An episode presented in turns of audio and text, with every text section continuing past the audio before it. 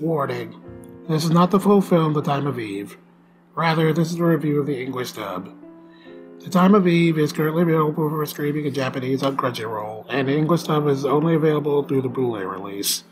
Please support the official release if you can. Sincerely, the Dub Talk Podcast. Hello and welcome to the Dub Talk Cafe. Before you grab a cup of coffee from us, please let me explain the rules of the cafe. The conversations at this cafe may contain language and content not suitable for younger patrons. Customer discretion is advised. These discussions will also contain spoilers for the movie The Time of Eve, and may also include spoilers for other anime. So you may want to find another table if the customers are getting loud. Finally, the views and opinions expressed here are those of the individual patrons, and do not reflect the Talk Cafe as a whole. So, are you ready for the time of Eve?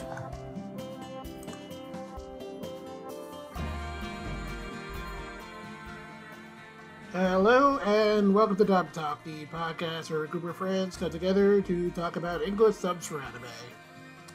And uh, it's that time of the year again. It's time for more summer at the movies, uh, where we go, uh, where uh, we sit down, grab some popcorn, and talk about some dubs for anime movies. Uh, and also in this particular case, maybe a nice cup of coffee. Ah, yeah, coffee's always good. Mm. Well, actually, well, actually, nah, I'm not really a coffee guy. I'm more of a tea person, but yeah. To each their own. You know, although probably it's- this summer heat, it's better to be drinking iced tea and iced coffee. So Ah, this is true. Mm. Uh, uh, but anyway, I'm Jet, and I'm joined here tonight by Spaceman Hardy. hello. Been a while since I've been on one of these. Oh, yeah, and it's been a while since I've been on one with you. I honestly Mm-hmm. don't remember what the last one was. It, it- yeah, it has been a while. Ah, yeah, well, it's always good talking with you, man. Yep, always. Ah, yeah. So, uh, anyway, we are here tonight to talk about the movie Time of Eve, uh, which came out around like 2009. It originally start. It originally started as a uh, as a web ONA, which would release a new episode every few months. Um, they they were 15 minutes long, and they originally aired on Crunchyroll. But then in 2010, it was the episodes were condensed into a theatrical film version with some, a little bit of added extra content, and um, and this version was the one originally brought to the states via a Kickstarter. And this the dub we're talking about is interesting because this dub was technically a stretch goal. It was not in- Yeah, it was not intended to actually ever be made. The original intention for the Blu-ray release was just to put out the Blu-ray and maybe a fan book. But as they keep getting higher, higher stretch goals, they got the dub, they got a fan book, they got the soundtrack CD, they got two additional OVAs unrelated to the movie added to the Blu-ray. It was just this massive, massive thing. Uh, he's like, oh yeah, I do vaguely remember the Kickstarter. I also, I also did remember the ONA, but I wasn't, I couldn't remember which one came 1st Mhm. Uh, yeah, I guess it was the ONA before the movie. And you can tell while watching the movie just how they're split up. You can tell like okay, this episode just ended, this episode just started. It's just it's how the movie just plays itself out. You can tell where they merged everything.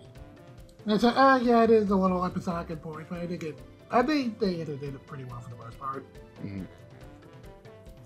Yeah, but yeah, I haven't seen this movie in like better in like the better part of a decade, probably more. Probably eight years. It came out.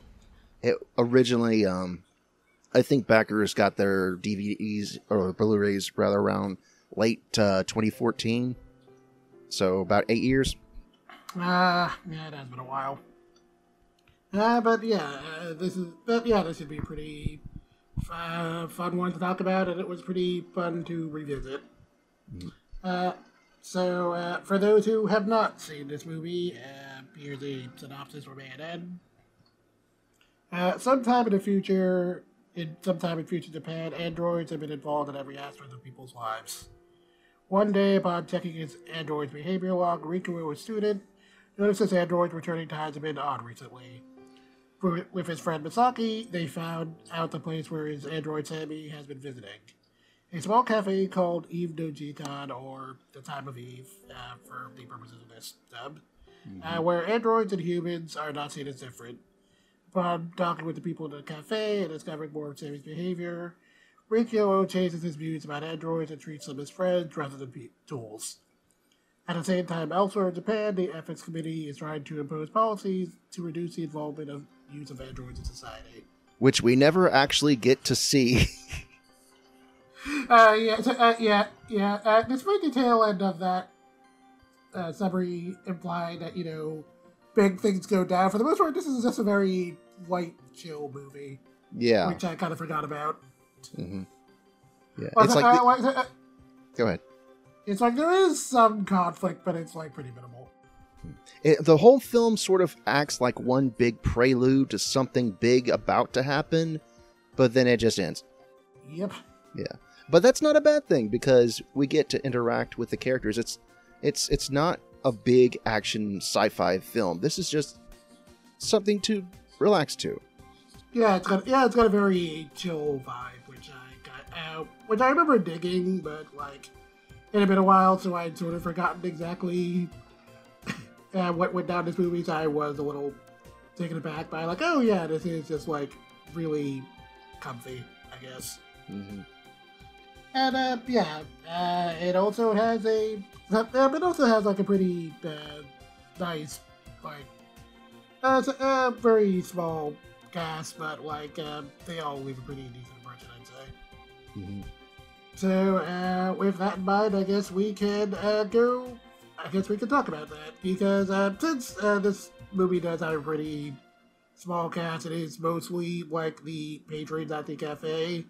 I'm gonna take a cue from uh, Tokyo Revengers and pro- and kind of just blow through the whole cast in one go. All right. Who do we have as our ADR director and scriptwriters? Uh, for our ADR director, we have uh, good old Michael Nicholas, who has done such stuff as Cyborg, as Zero Zero Re Cyborg, uh, the Berserk Golden Age trilogy, and Mobile Suit Gundam The Origin. And on uh, the ADR script, we have a person by the name of Adam Modiano, who is done scripts for such shows as Psychic Wars, Gundam Seed, and Napping Princess. So, uh, if you, in case you're going to tell by that, this is an NYAV post up. Isn't it always? Yeah, yeah. Mhm. Well, they do good work. Oh yeah. Well, I mean, I think the reason they were chosen uh, because on who ran Pied Piper was good friends with Michael Sinterniklaas, so they sort of worked things out. Because again, there was originally no intent to make an English dub, but then the campaign did so well that they were finally able to put one together. So, kind of a happy, Uh, yeah, happy situation. Yeah, that doesn't sound terribly surprising. Michael Sinterniklaas seems like a very well connected person. Mhm. So uh, anyway, going into the cast, I guess I'll like go go down in reverse order.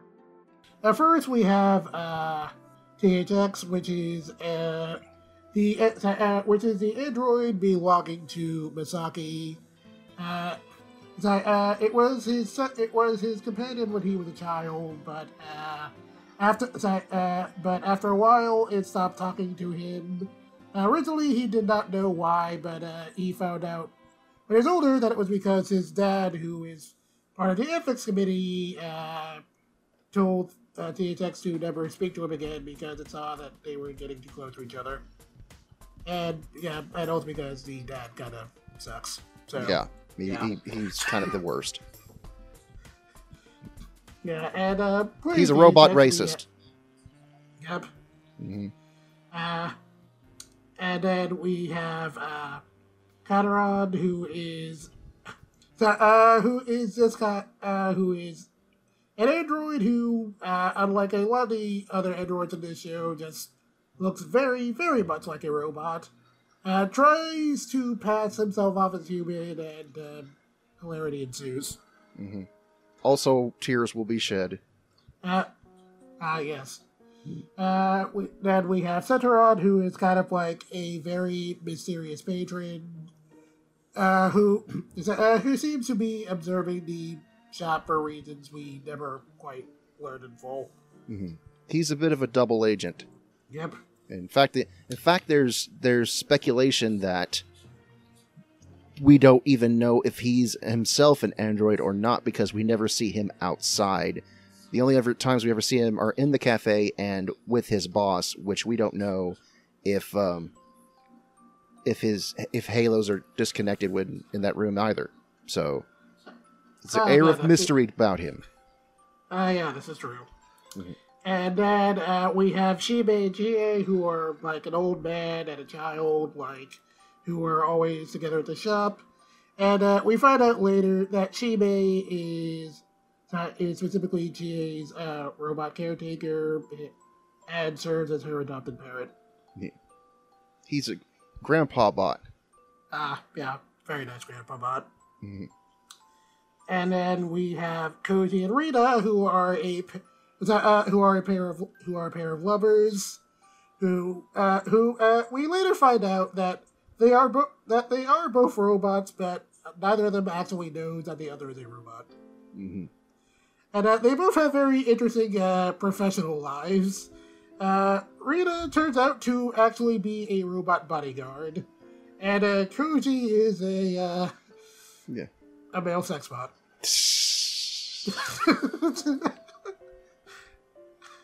Man, I wish I was one of those. I gotta change my my occupation.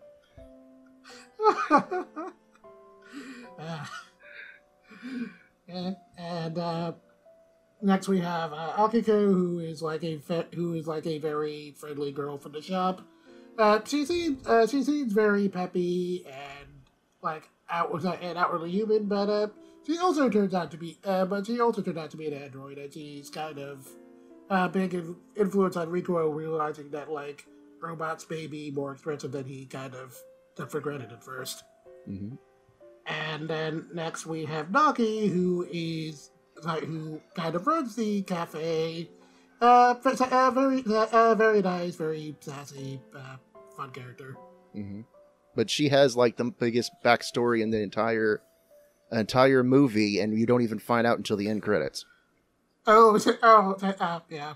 I, Yeah. yeah. I forgot those end credits were there. I was just kind of like, I, I was literally about to close the movie, and I was like, you know, I wonder if there are, I wonder if there are end credits for some reason. And that turned out to be a very smart decision. Mhm. Yeah, and if you go deep diving, there's tons of lore outside of the movie that you wouldn't you would never expect. Ah, that's amazing.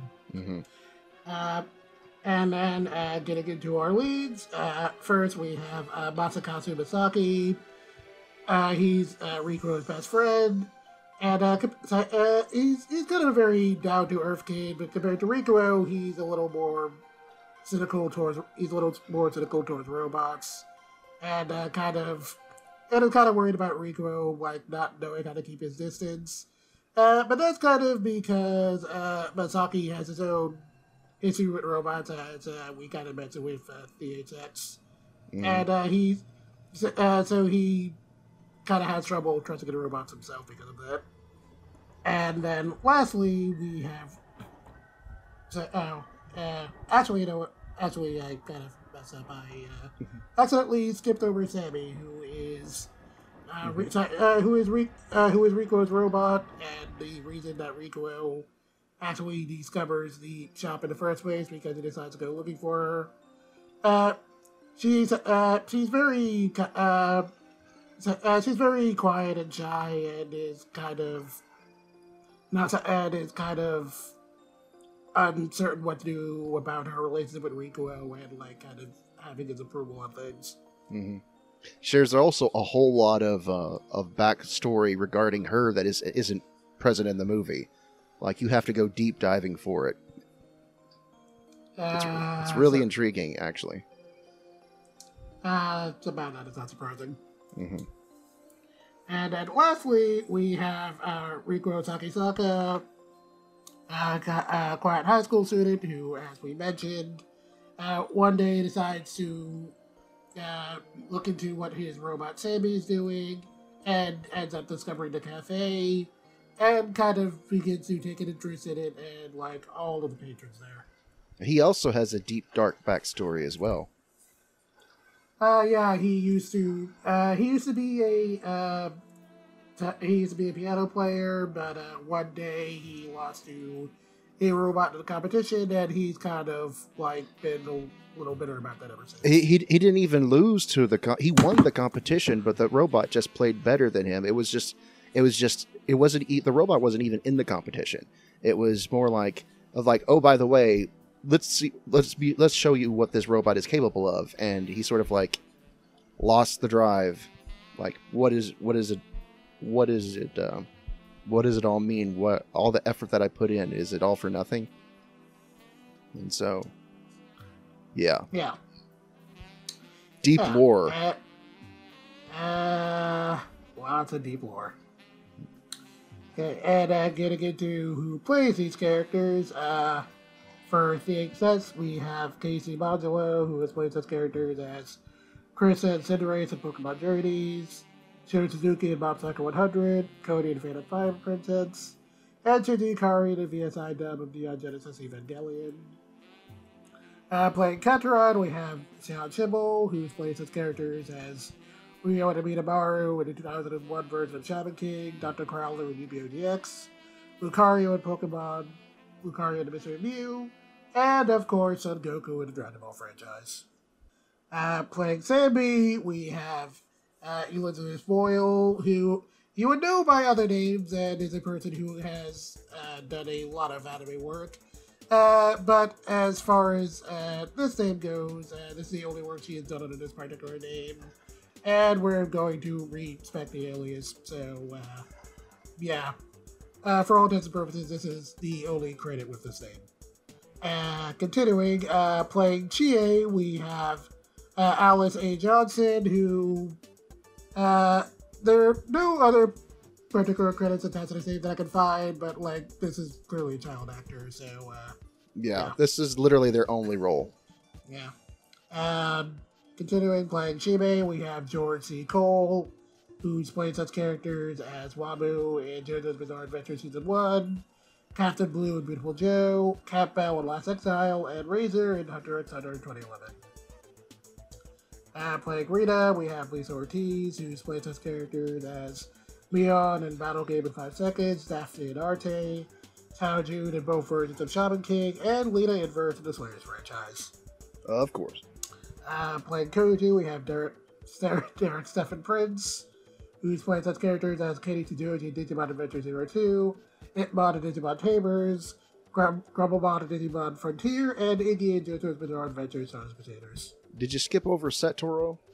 Did I? Uh, yeah, uh, yeah, I'm sorry, like, the text on my phone is pretty small.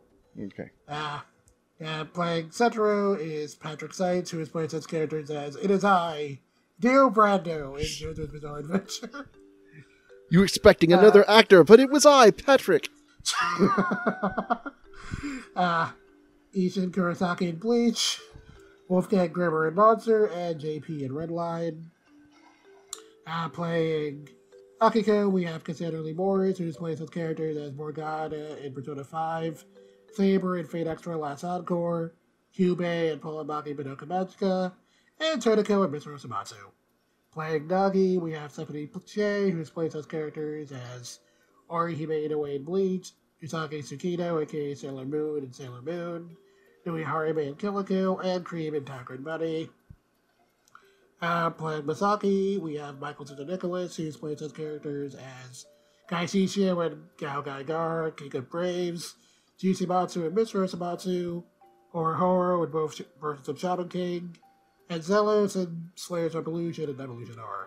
And then lastly, for Rikuo, we have Yuri Lowenthal, who Okay, look, even if you don't watch any anime at all, I'm pretty sure you have a decent idea of who Yuri Lowenthal is. He's Spider Man. but yes, he yes he is the best Spider-Man, but he is also Simon the Digger in Gurren Lagann, Shinra Kishitani in Durarara, Shota in Galax Dino, and uh, sorry, and Deadbeat Dad, aka Sasuke Uchiha in Boruto's Dad.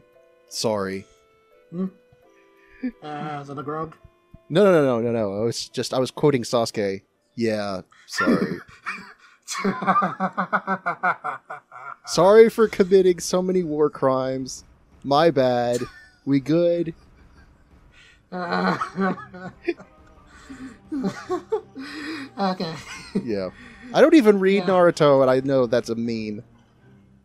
Ah, he got off so lightly for so many things. okay.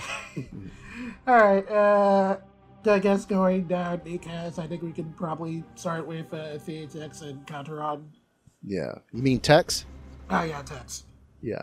I was actually surprised that Casey Mongillo was in here because the I did not know they had started their acting career er- as early as 2014 um, because they've only sort of just recently uh, been in a whole lot of projects, but this was Yeah, very I- fitting for Tex. Uh, I know Casey has a voice that lends itself to um, these sort of I don't want to say androgynous, but sort of you know gender neutral. I would have to say, and it Oh, very it's yeah, yeah very fitting of a uh, of this sort of service bot that um that doesn't really doesn't really belong to anything. So it's just uh yeah. It's, uh, yeah. So, uh, yeah, uh, yeah, I get what you're saying, but I like the I like the performance a lot, even though Casey doesn't get like a whole lot of speaking lines because uh, Pax was, you know, as we mentioned before, was kind of forced not to talk by uh, asshole dad. yeah Uh, but uh, Casey does a really good. So, uh, but Casey does a really good job of kind of getting Tex's emotions across and like the very few scenes where they do get to speak. hmm And uh, you get the sense that they really do like care a lot about Masaki and like other and uh, wants to help him with like everything he's going through, but hmm it's like, uh, but you know, also has to not uh, take off his dad in any real way and trying Yeah. to manage and trying to manage that. Yeah, yeah. We forget um, to mention that this uh, this universe is sort of set up like iRobot, and so they have the three laws of um, that robots must follow, and so the only way they're able to get Tex to speak uh, is by pull, by um, creating a loophole in which they they uh, make themselves believe that Masaki is in danger, and um, I think that was one of the more emotional scenes in the film because Yeah. it really brings home, you know, what is the difference between uh, a human and a robot? Because a, a, a human can just, they don't have to break the rule. They, they can break the rules all they want. They can speak whenever they want. Uh, robots can't do that. And so they have to find some sort of way to get around that in order to, in order to bypass it. So, but yeah, I, I Yeah. really enjoyed Casey's uh, performance in this and you're I'm going to be saying that a lot because I think I've enjoyed pretty much everyone's performance in this. So Uh, so, uh, yeah, uh, yeah, but the whole I think this is actually this sub is incredibly well. hmm Uh, not surprised is an NYV post, uh, but uh, yeah. now speaking, And uh, moving on to Kataran, if we're okay, I think his was my favorite performance in the show.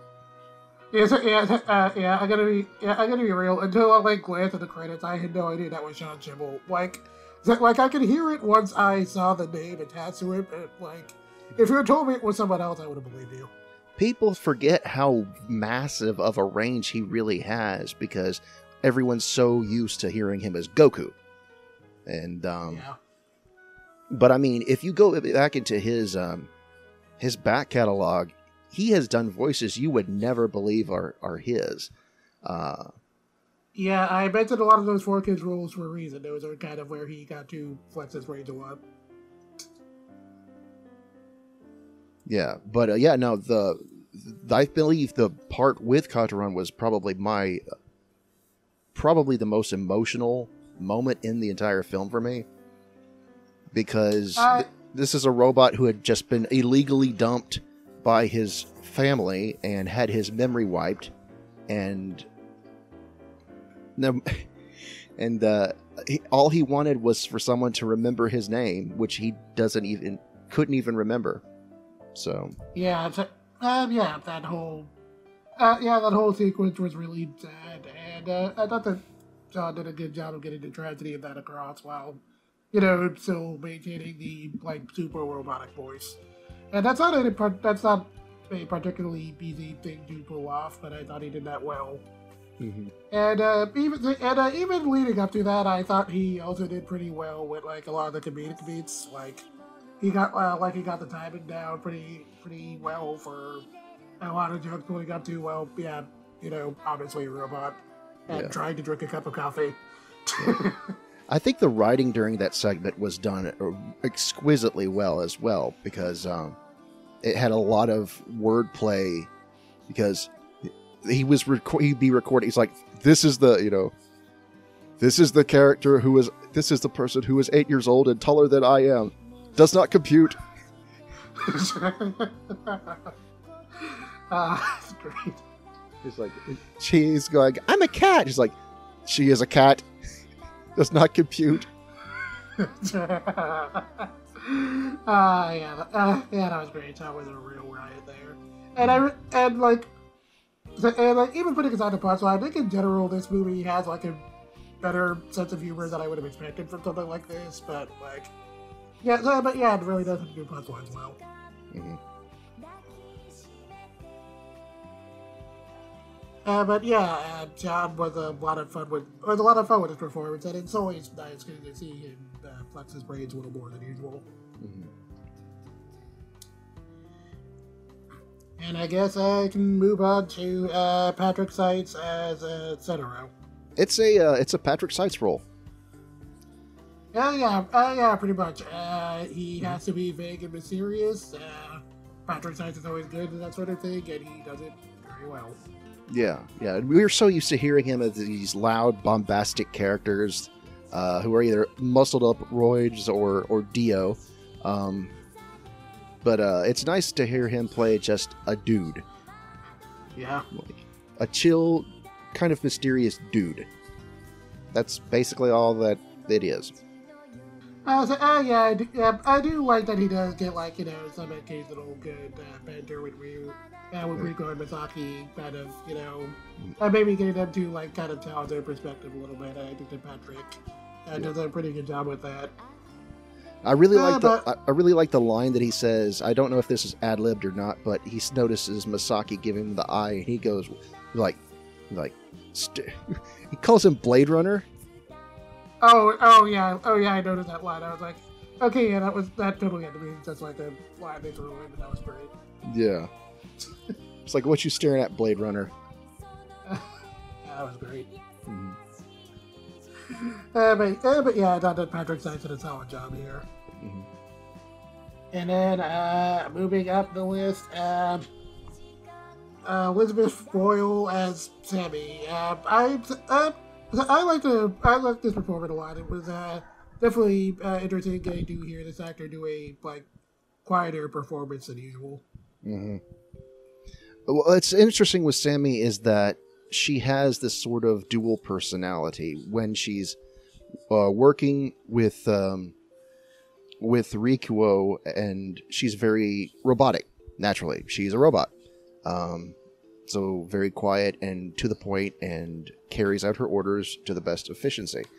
Um, but then when she's at the cafe or when she's not around Rikuo, she's uh, able to let her inner human sort of flow through her. Sort of, she's able to relax and be more of a girl, and which shows her putting up her hair and shows her just uh, checking her, you know, combing her hair in the mirror and everything like that. And uh, it's nice to see the duality in the performance here, because you could definitely tell her voice lightens up when she's when she's able to be happy.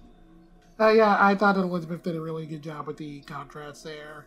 Uh, like really good robotic voice during the scenes where you know she's just around uh, Rico, uh, where she's just around Rico's house, kind of like having to put up the act, and then like contrasting that to the cafe where you know she's a lot more like she's a lot more expressive, like kind of shy and awkward, and not really as uh, not always really knowing how to act around other people, and especially like have to do with Rikuo and all like the issues he has. And I thought that Elizabeth did a really good job of like getting that contrast across really well and making Sammy a very likable character. Uh, was a very nice performance.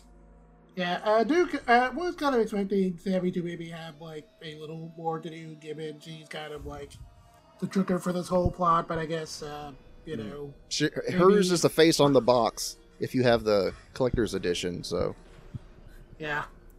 Uh, I guess maybe if we had got more of this, he would have had more of a role. But alas, uh, this is what we got.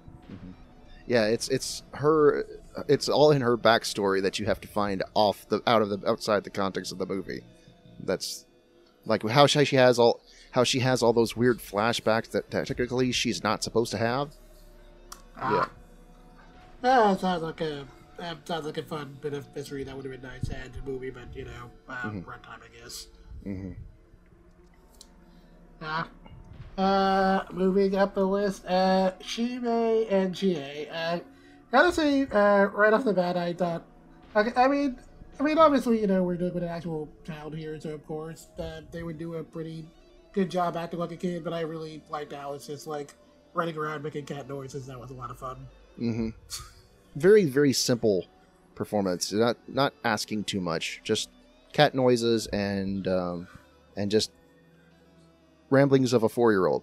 So Uh, yes, uh, yeah, uh, I thought he made that sound uh, very believable, and it really, it really added a nice bit of flavor to the dub that I think you might not have necessarily gotten if you know you just cast a regular actor there.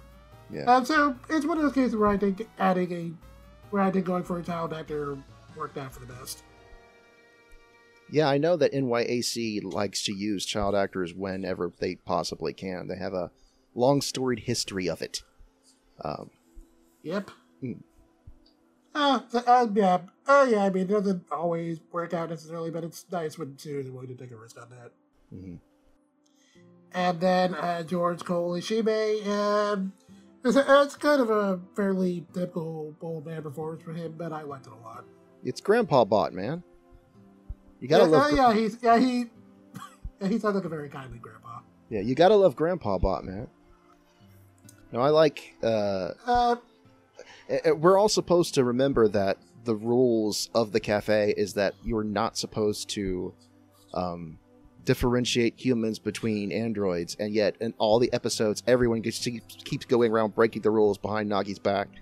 So, and so Shime's like, Ah, you know, don't uh, don't let don't let her see us talking. You, you know, I can't let her because because Shime's in a position to where every few weeks he has to go and get maintenance done, and he can't let Chie know that he's a robot. So uh, yeah. Yeah, so he has to leave her there on her own at the shop while he goes to do that. Which brings me the question: If he's her caretaker, uh, she would notice that he has a halo on the outside the cafe. Uh, I suppose, uh, I suppose, but I mean, also small child, so maybe like Mhm. he doesn't think much of it yet. Or, or maybe because he's a grandpa spe- meant specifically, he might not have a halo. So, it's because they did mention in the movie that they were sort of an experiment. Uh, yeah, uh, yeah, that is possible. Mhm. Uh, but either way, I thought that George did a good job here. Uh, sounded very kindly in all the scenes he was in. Mhm. Uh, had some good banter with like some of the other patrons. Mhm. And, uh, so, and yeah, you can tell through the delivery that he was like clearly very concerned with TA and like trying to do the best for her. I kind of wish we maybe like got a little more of like the history between those two, but like for for what we got, it out they made a nice duo. hmm Yeah, yeah. I, you could say that um, that about the history behind these characters for pretty much all of them because it is just six 15 minute shorts. So we we really don't even learn much of a history behind except for our main main two leads. So like again, like I said I- again, everything is covered outside of the film in the in the in the uh, extended lore. So you have to go hunting for it. Uh, yeah, this film is kind of like laser focus on our leads. hmm So, uh, next we've got uh, Koji and Rina, which uh, very interesting pair. I really did. I, I, I really did appreciate how they handled that particular twist. Yeah, Because, yeah, because uh, yeah, because leading up to it, you're thinking like, okay, Koji's clearly human, and Rita is just like a sex bot. yeah. Which that is a very that? different different role that you hear from Lisa Ortiz. I don't think I've ever heard her being this low. Because she's usually Uh, usually you, you, you get the uh, what is it the Lina Inverse voice, and it's all high oh, and yeah. high pitched, and and this was completely different from what Lisa is usually played known for playing. Yeah, yeah, I've heard. Yeah, I've heard her do the low voice a couple of times before, but maybe not this low, and usually not with like an older woman. So that was interesting. That's, uh, but yeah, uh, but yeah, I thought that she did a pretty good job playing that up. And also, and also just like as a, and also just like as a random aside, like I know that boob jokes in anime can be a very uh, hit or miss thing. Usually more miss than hit because it's usually done very terribly. But in the case of this particular movie, I do think the way they did that was actually pretty funny. Yeah, the the way that Masaki keeps giving Rikuo hard, he's like, if you do it again, I will slap you. and then he does it again, and he slaps him. It's, yeah, uh, yeah. I also appreciate like the very dramatic music as he's like trying not to stare. But uh, of all the roles that I could think of for Derek Stephen Prince to play, uh, the male sex bot is not the first that comes to mind. Uh, yeah, it is a very, di- it is a very different Derek Stephen Prince performance. Like, it's not the first time I've seen him do something on the quieter end, but it is even more quieter than that, I would say. oh yeah, both of these actors are playing much more quieter than their typecasts usually put them in. So it's refreshing to see. Um, because Koji is a very interesting character because he wasn't meant for the purpose that he was uh, that he's currently serving. So he's not like ruggedly handsome or or, or dashing or anything. He's just a dude, um, plain old average looking dude, and yet you've got both Rena and his female master just crawling all over him, and he's like, "Help!" Yeah. Yeah. Uh, yeah, uh, yeah, you can tell he's like not quite sure what to do about the situation, and it's not helping that Rikuo is kind of like out there making things work for him. hmm Uh, but yeah, I thought that Derek did a pretty good job of kind of like getting the awkwardness of this character across pretty well, and like him not really uh, knowing what to do between uh, the relationship he wants to have and also like I guess keeping his master happy. hmm Uh, but yeah, I thought yeah, I thought that like out of all the side, yeah, I thought out of like all the side patrons, the Stu had like the most interesting story, and I would definitely like to see more where that particular one goes. Yeah, yeah. Hey, and uh, We move on to the uh, the hyper one. yeah, uh, uh, Cassandra Lee Morris's Akiko. Uh, always nice to hear Cassandra Lee Morris in things. Um, I guess this must have been like maybe. Okay, no, this would have been after she moved to LA. Uh, so, uh, but I guess this was maybe like early in her the LA side of her career. Yeah, this was dubbed around 2013 and released 2014. So Uh, yeah. yeah, So, uh, yeah, because I think like the last thing she did over in like New York was maybe like Yu-Gi-Oh! 5Ds or something.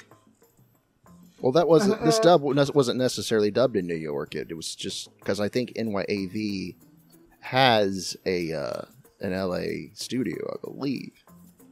Uh, so, uh, uh, yeah, I knew I was saying this was probably like after moved to I bet. Okay. Uh, so, uh, but, uh, but yeah, I thought uh, Cassandra Lee Morris did a good job here. Uh, it's a kind of character she's uh, usually very good at playing, very, uh, uh, very peppy and energetic, and uh, got to do a good job of like getting that uh, bubbly, uh, bubbly personality across really well, which made the twist that no, she's actually a robot uh, a lot more effective. You got a lot of her uh, K-On! vibes. Uh, yeah, uh, K-On! is not a thing I'm particularly familiar with, but uh, Yeah. yeah, uh, but yeah, I do think that uh, Cassandra is always good at this sort of thing. Or, or maybe some Morgana would you you would be more familiar with. Uh, so- uh, so- uh, yeah, I mean, Morgana, I mean, Morgana is a lot sassier, but uh, Mhm. Uh, an uh, but, yeah, I guess it is like somewhere in that ballpark, roughly. Yeah. Now she really excels as these high energy characters. Um, I forget what her character's name was in in K-On! My mind is a sieve these days. I can't remember anything. But uh, Uh, but yeah, no, it's it was Akiko is a fun character. I wish we could learn more about her because apparently she belongs to someone in the school that the two boys go to. But um, but yeah, uh, yeah, and we also see that she's probably like out of all the robots we encountered in this movie, probably like treated the most terribly. So yeah, there is definitely a lot of story there. Yeah. You can tell that when she's at school, how she acts all cold and robotic uh, around the boys, like she's meant to. But then, as soon as uh, she knows that they have their backs turned, she snickers. Oh yeah, that was great. Yeah. Uh, so, uh, yeah, it was a pretty fun performance. Mhm. Again, kind of wish we could have learned a little more about this character, but again, that applies to a lot of the cast here. It's in the extended lore. uh, and then we have uh, Stephanie Sheh as Nagi, and yeah, this is a very Stephanie Sheh performance. I mean, it's it's more of a, it's less of your typical Stephanie Sheh perf- little girl performance or, or little teenager performance, and more of your Stephanie Sheh maternal performance. Um, Ah, yeah. very very chill very low key very um big sisterly i would have to say and Uh, yeah, Big Sister sounds like a good vibe there. yeah and she is probably the heart of the movie because she runs the cafe uh she is just this giant big ball of empathy to any and everyone regardless of whether they're human or robot. She'll sit and listen to you. She'll talk to you. She'll give you advice. As long as you don't break her rules and uh, and uh, talk bad about androids or humans or any of them they are all equal in her house. And i really like that stephanie brings a warmth to her to this character.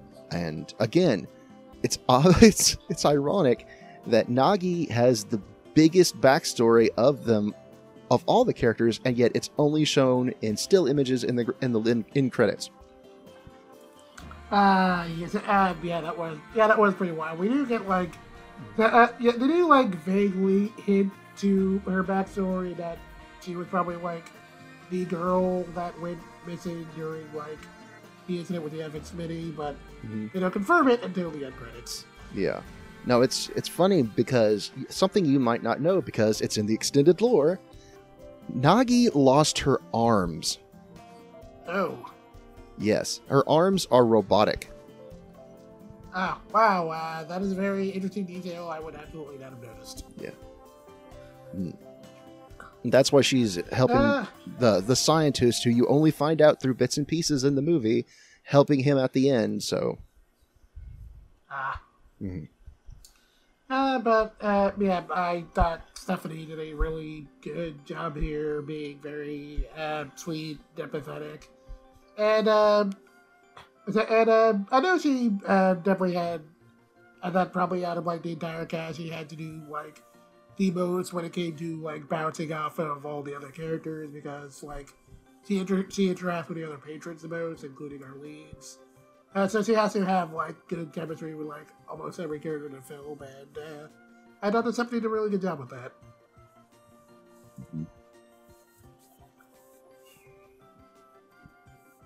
so do we move on to our two male leads?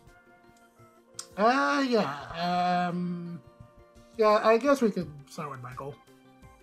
Uh, I mean, uh, we talk a lot about him as a director, but uh, he's also a really good actor. I think he does a pretty good job starting his acting job in this one. Yeah, it's it's nice to hear him play. It's not a, well a, a co-lead. He's not the main lead, but um, but yeah, we've heard him in uh, other movies such as uh, Your Name and Summer Wars, and uh, he he is really he really is a talented actor on his very own. So Yeah, and we know that Masaki has such an emotional journey through this film to where he, he gets fed up. He doesn't want to go to the cafe anymore, and and uh, they're trying to make him, you know, go, and he's like, "Nope, I'm not going to do it." You know, you need to learn how to treat these machines as tools. They are not your friends.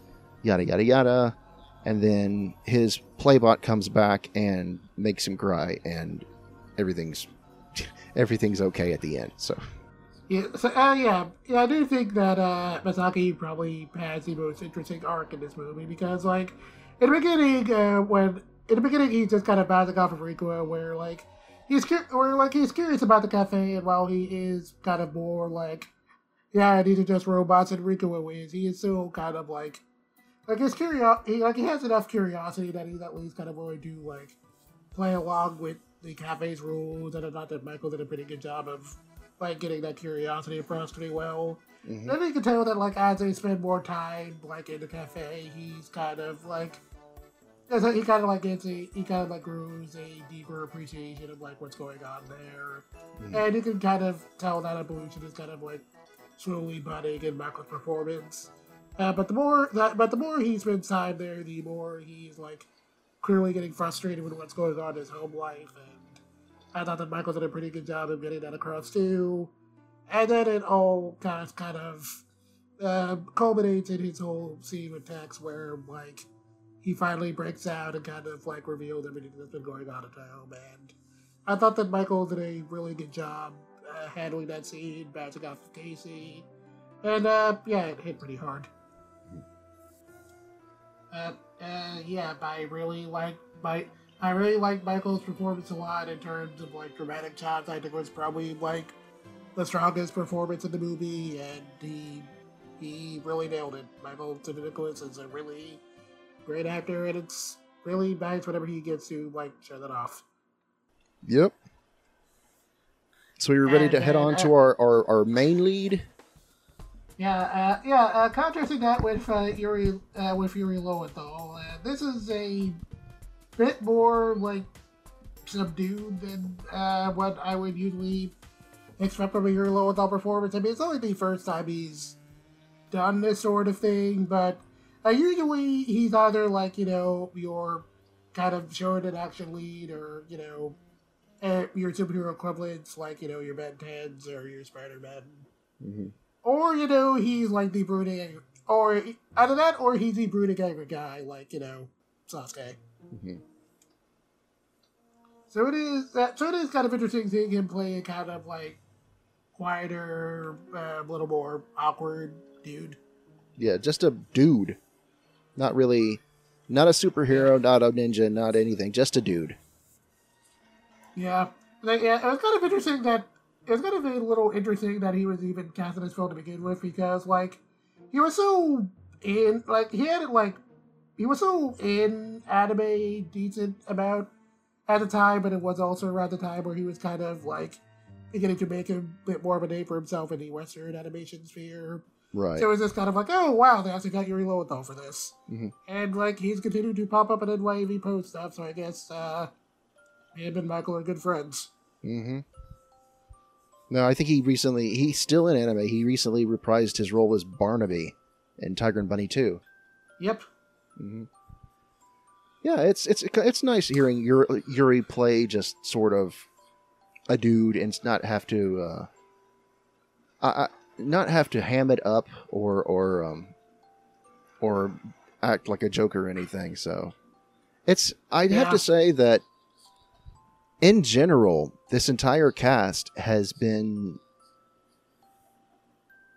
has been just good. They've all been good Yeah. the whole thing. Um, and I think that's because you have a cast of fairly well-known actors, uh, helmed by a experienced director in Michael Sinterniklaas, and I have no fault with this dub at all. I think as Yeah. a whole, it generally it generally just works, and Yeah. It, it helps that it doesn't have to. There there aren't any major action sequences to where actors have to amp things up, or there aren't any real. There are some comedic pieces and there's some emotional pieces, but everyone just sort of works and it comes together like the gears of a machine. Um, in fact, that's what I would say. It's a well-oiled machine, a machine that is oiled with with uh, with coffee. Very low with. I do think his arc in the movie, and while maybe not as strong as Masaki's, was also it was also pretty interesting because in the beginning of the movie, he's honestly pretty unlikable. hmm Like he's, um, like he's like clearly a little over controlling of Sammy, and Yeah. so, so- and that whole thing is kind of frustrating. And I thought that uh, Yuri did a good job of getting that across. But as like he spends more time in the cafe, and he kind of like sees Akiko, sees like the other side of Sammy, and more times than the other patrons, he kind of you know begins to realize like, oh, hey, like yeah, these robots really are capable of emotions just just like we are, Mhm. and he kind of opens up a bit more, and that and is finally kind of like able to uh, confront the whole thing that happened with him and like the and the robot who could play Yeah. piano. Like I can play piano again. uh, uh, yeah, yeah, I appreciate that that wasn't just like a very, you know, it wasn't some super dra- dramatized thing. It was just him being like, yeah, you know, I think I think I can make my peace with this, and I thought that Yuri did a good job of getting, of getting that across. hmm Uh, but yeah, on the whole, I did think this was a pretty solid dub. NYAV Post always does great work. This is, you know, this is no exception. Uh, really, that's this is really nice, balanced cast of veterans, and um, they all pretty much, uh, they all pretty much brought their A game for this. It holds up really well. hmm It's not a. Ah. It's not going to win any awards, but it's just. It's just a good dub. If anyone would argue that there are no good anime dubs, I mean, like just watch this because it doesn't have to be. It doesn't have to be overacted. It doesn't have to be bombastic. It just has to work, and I believe Time of Eve's dub just works. Yep. Mhm.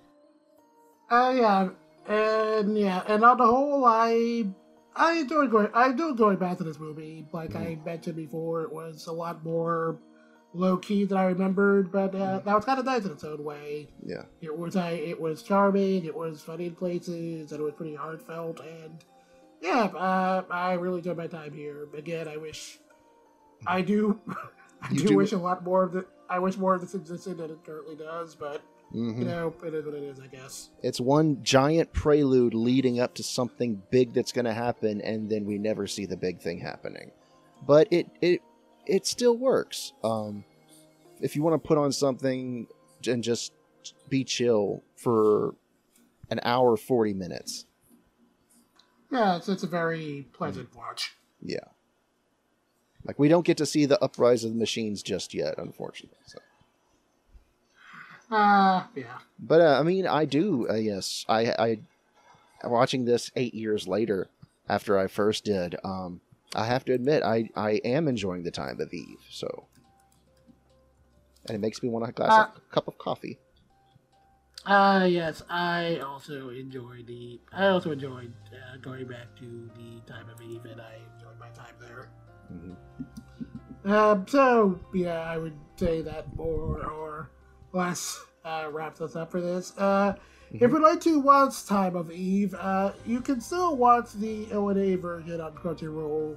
Uh, the movie version is sadly no longer available there, so uh, if you want to watch that and you want to watch this dub, you gotta pony up.